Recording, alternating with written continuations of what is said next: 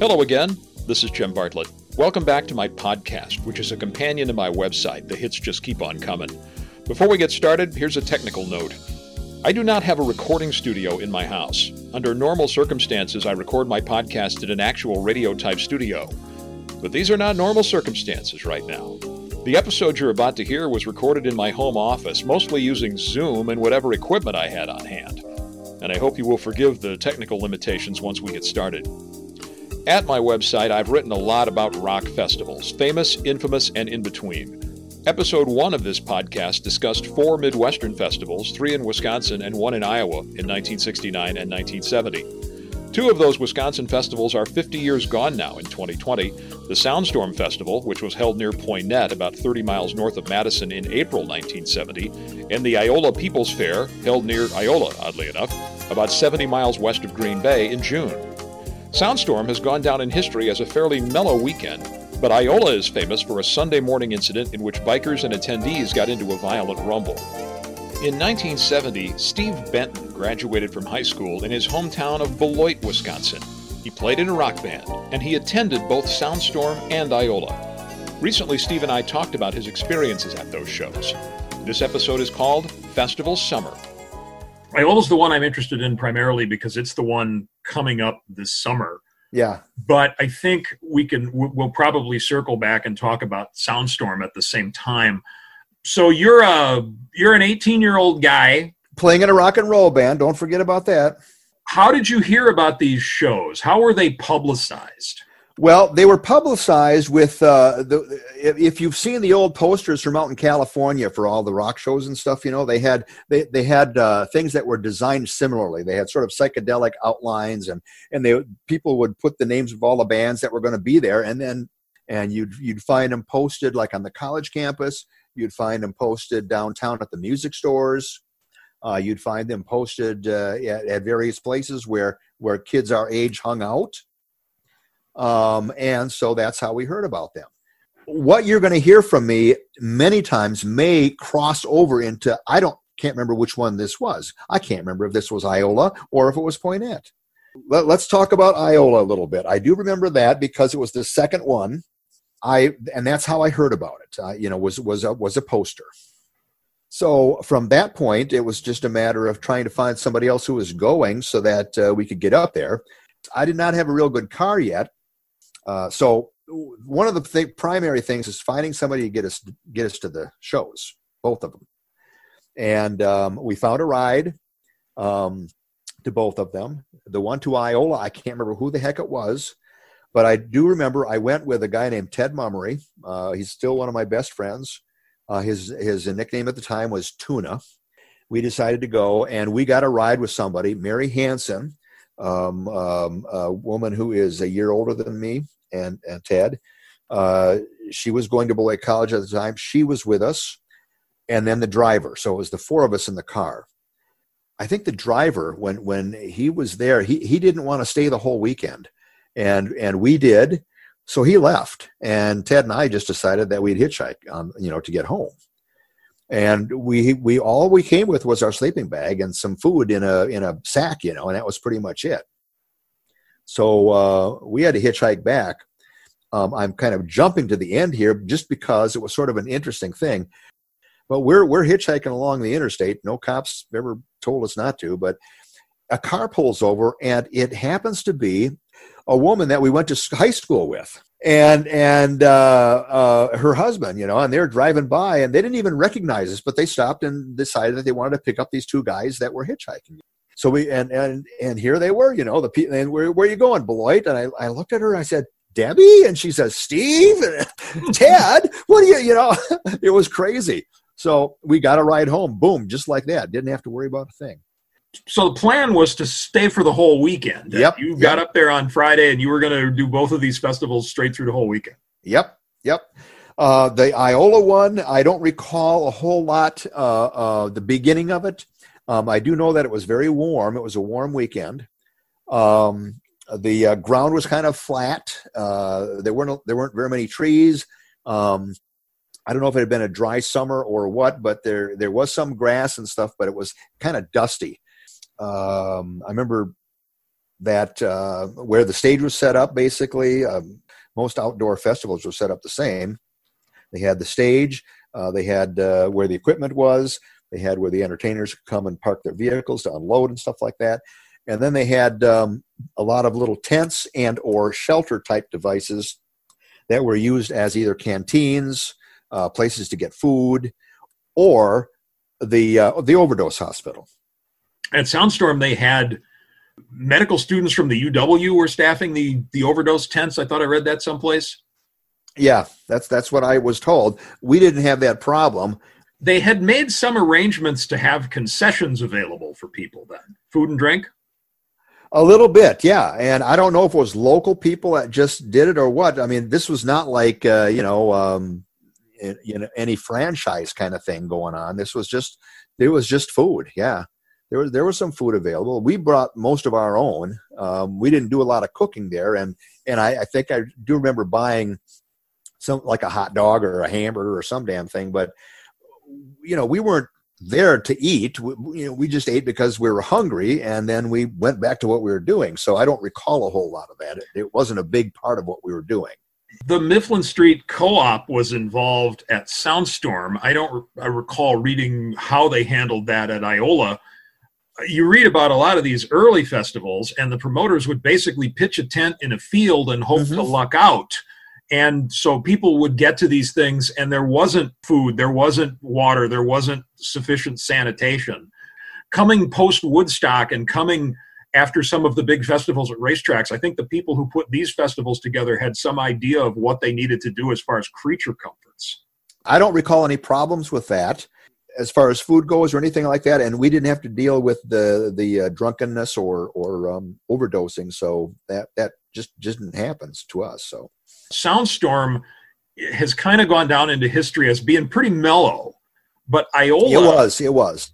It's interesting to read the news stories about Iola. I went back to newspapers from from the time leading up and the weekend of, and the first stories written about Iola on Friday talked about, you know, this is like a Renaissance frolic, and all these kids are out in the country, far from the big city. and of course, after it all went to hell on Sunday morning, the articles after that were very different. Yeah. But I've talked to some attendees at Iola who said that on the second day, as Saturday afternoon turns towards Saturday night, the vibe was getting kind of heavy up there. Do you recall that at all? No, not where we were. And and here's what happened: uh, the the heaviness came from the bikers. There were a bunch of bikers that came in there, and apparently they there was a, a, rumor that like one of the hippies was kidnapped by a biker and raped.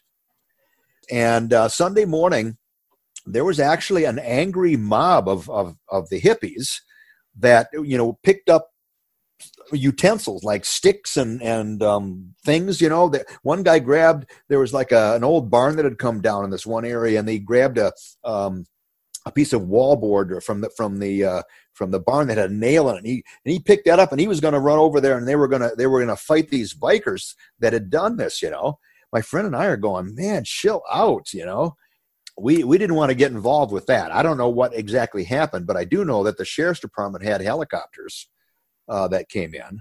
I don't know if they. I think they arrested at least one or two of the bikers for this supposed rape or whatever it was, but I don't know the outcome of it or anything like that. The people that I talked to, there was one guy who was working stage security, and he had no indication that anything was going sideways until he heard somebody yell, "The bikers are coming!" Like you know, like the British are coming. Yeah, he hears somebody yell, "The bikers are coming." Uh, another guy I talked to said that uh, the crowd above the bikers were kind of down in a lower area next to the stage, and the crowd above them had started chucking stuff at them on Sunday morning. And I'll never forget the line from one of the guys who was there. He said, After the bikers mounted up and charged, chicks were on the handlebars shooting. Shooting? Yeah, that was what he told me. I didn't, you didn't hear any of that?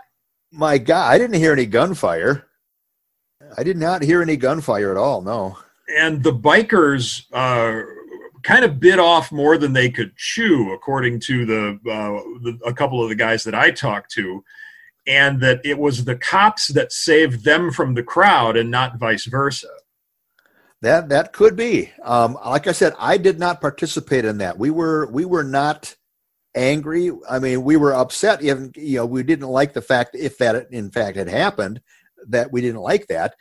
We were like, you know, hey, peace, love, uh, that kind of thing, you know, and we were not going to join any kind of a big fight or rumble or anything like that. We just weren't going to do it. That's that's that's not who we were. Um, I heard about it. I mean, I, I, knew that there was some kind of a thing. I knew that the, the sheriff's department had come in. Uh, it wasn't the police department, it was the sheriff's department. And uh, I remember seeing the helicopters. It's interesting to read the comments of the Portage County Sheriff on Friday talking about how cooperative the kids were. And then to read the stories on Monday where the Portage County Sheriff is saying, We will never let this happen again. We will block off the entire county if that's what it takes.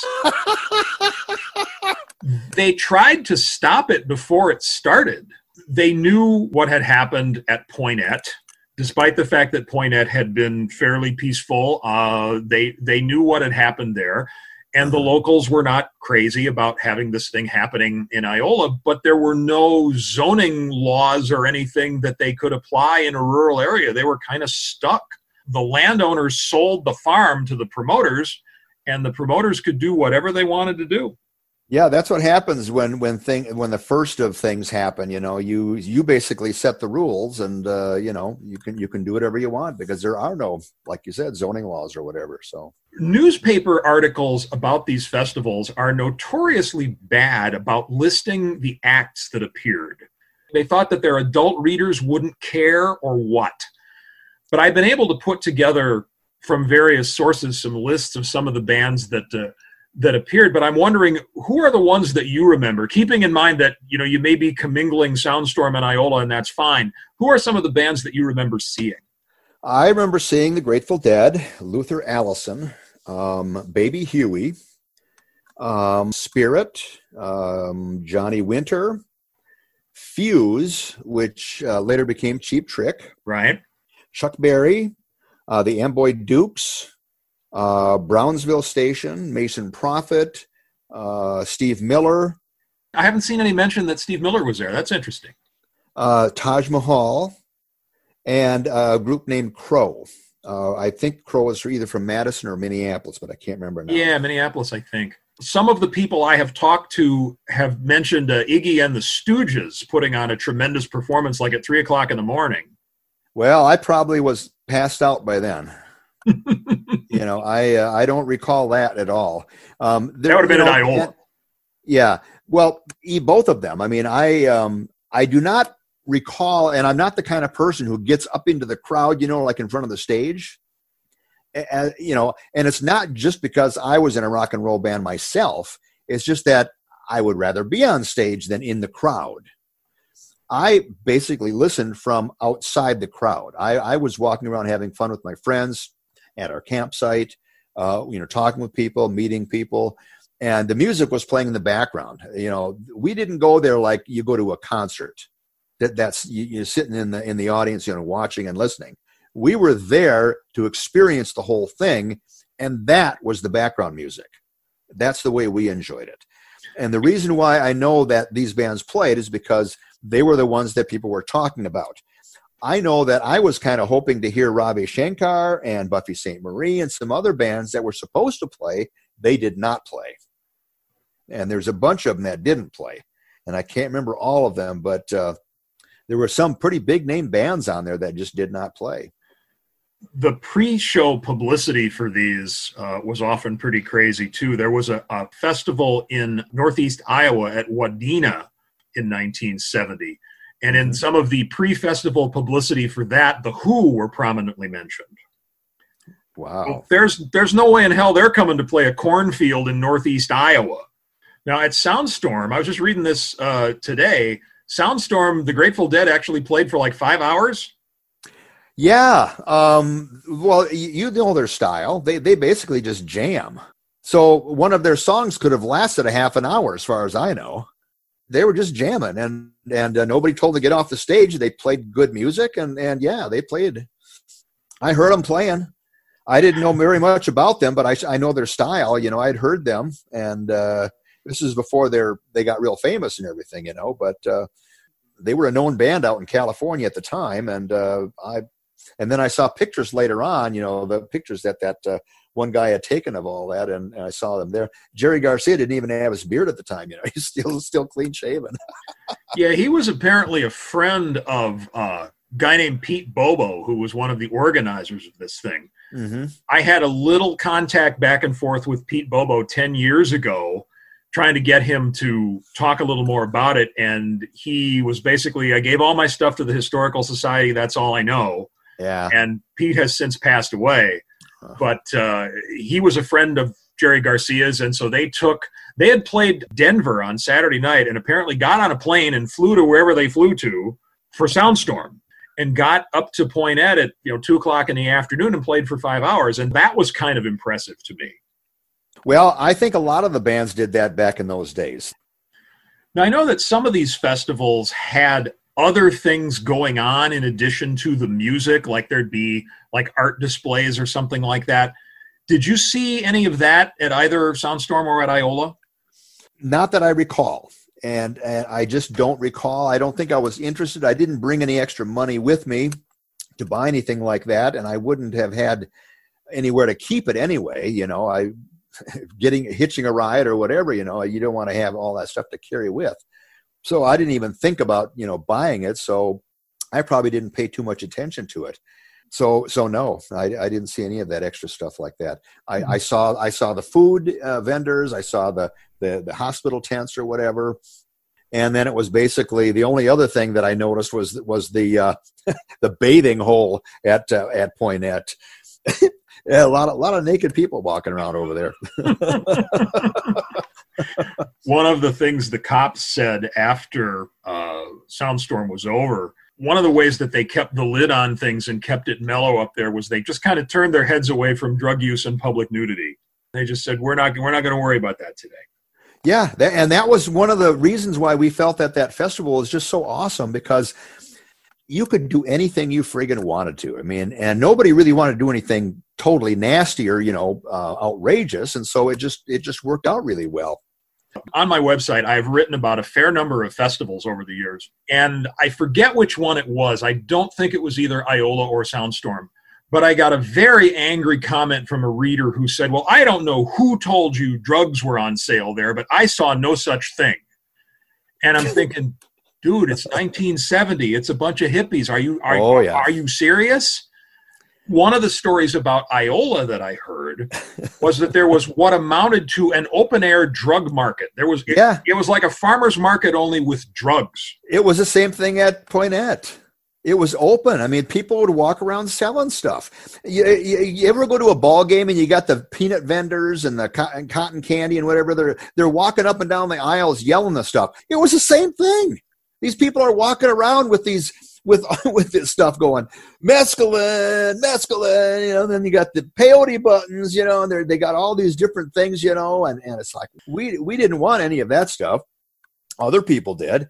We had brought our own stash of, of, of pot that we had, and and that was pretty much all we did. Did you meet people from elsewhere that had come longer distances than you had to get to either of these shows? No, um, I, I wasn't real um, uh, social with eh, with just strangers because um, it it it wasn't like it was clicky, but it was like everybody had their little groups. Uh, you know, you'd walk up and uh, through like like campgrounds, you know, and you've got a great big fire there, and there's there's people sitting around it, and they're all they're all smoking and or whatever, you know, and that's that's that group it, there's not a whole lot of like uh, I'm going to sit down on somebody else's thing, you know, and they don't know me, I don't know them, and I'm going to smoke their pot. That's not saying that that didn't happen, but you know, we just we just were comfortable with with the people that we knew, so we just kind of hung out together.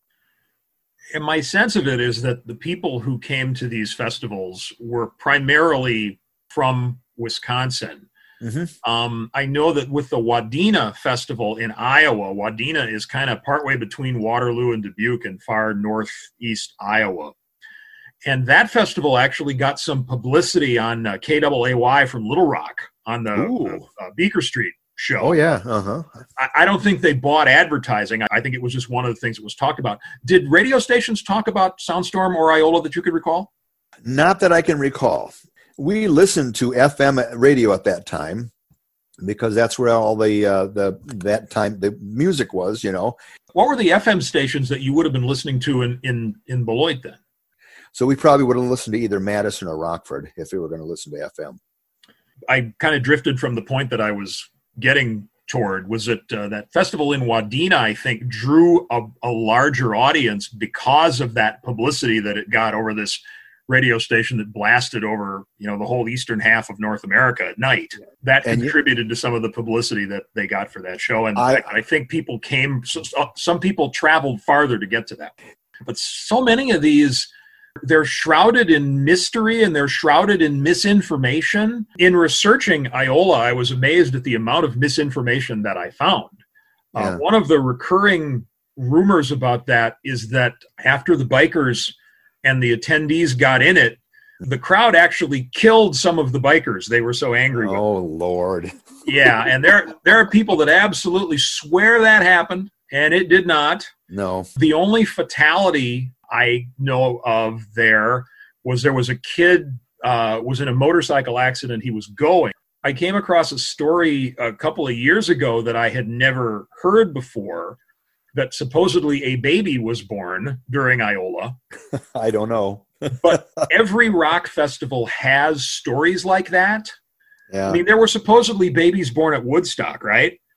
And okay. none of them have ever come forward to say, yes, I was born at Woodstock and it defies belief that somebody who had that claim to fame would not be trying to trade on it.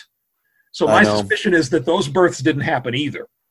Yeah, it's it's probably just a lot of rumor mill stuff. You know, you know, you you get that uh, telephone chain thing going. You know, where mm-hmm. you one guy whispers something to somebody, by the time he gets back around, it's a totally different phrase or whatever. You know, you get that stuff going, and and who knows what's going to come out of that. one of the things I notice is that hits on those old stories that I've written about these festivals will occasionally spike like on a Saturday night. And I'm thinking it's because old hippies go Googling for their past. You know, yeah, Iola. Well, I went to that thing at Iola. Is anything out there about Iola? Uh, that's probably right. That's uh, that's. I mean, that's how I found all those pictures. Yeah. I mean, yeah. I was I was googling and and it popped up that the uh, um, State Historical Society had a bunch of pictures from uh, mm-hmm. Poynette. You know, and I'm going, yeah. really?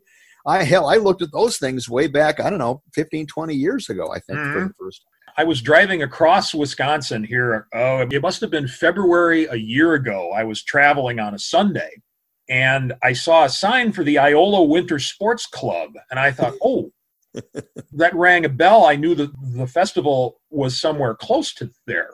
Yeah. So I pull off at a McDonald's or some damn place and I go digging in my email on my phone for some correspondence I'd had with a guy.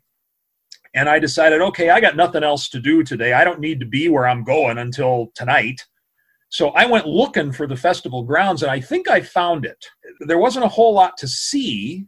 It had snowed the day before, and the, the county road that ran what it would have been south of the site was plowed, but the town road that ran, it would have been west of the site, was not and the way that the terrain laid out accounting for the fact that it was you know 49 years go by i'm guessing people went in off the town road off this narrow gravel road.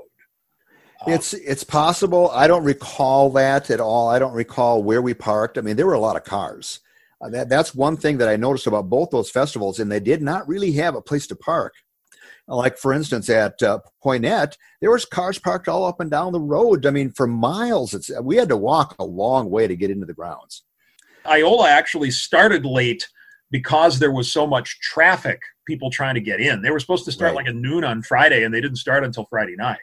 I don't recall a whole lot of that, like I said, either as far as parking, but we had to walk a long ways.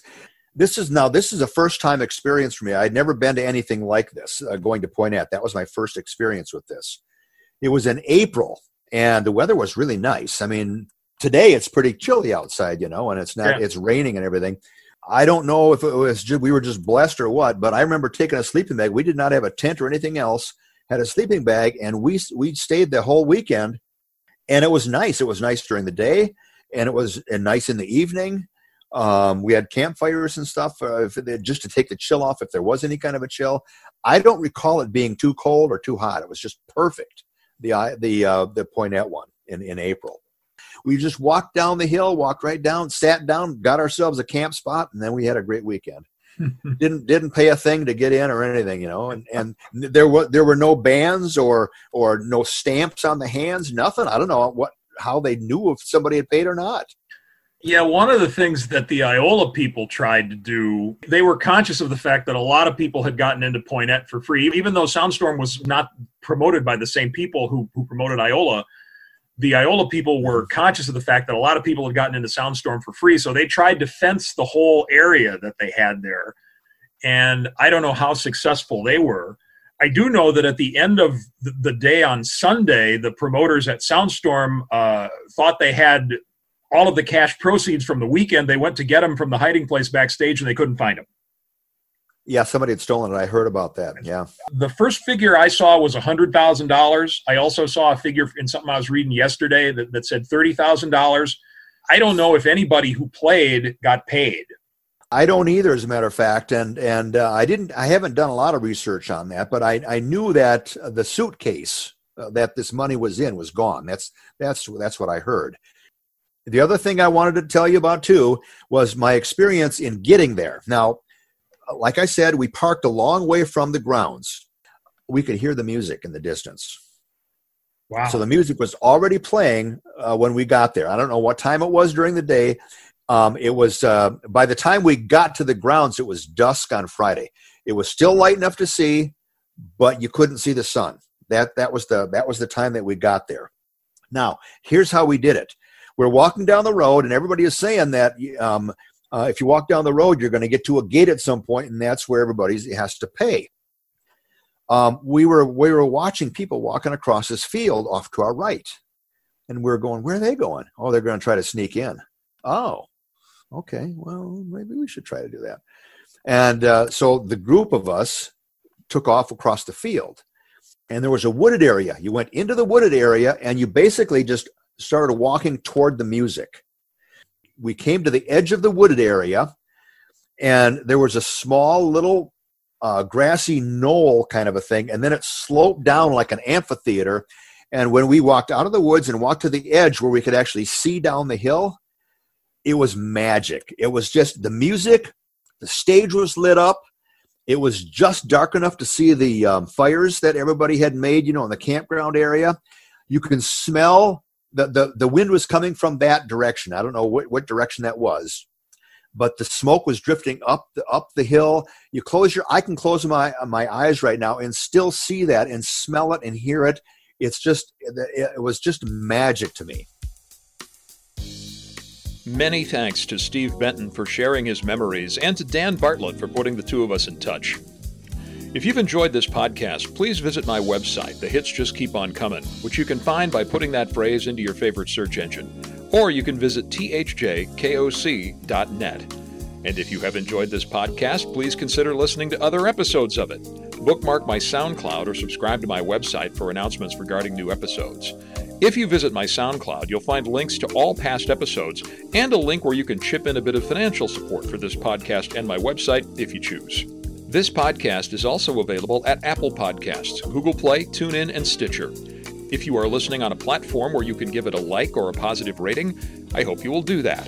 If you're so inclined to share this episode or others on your social media feeds, I hope you will do that too. This is Jim Bartlett. Thanks for listening.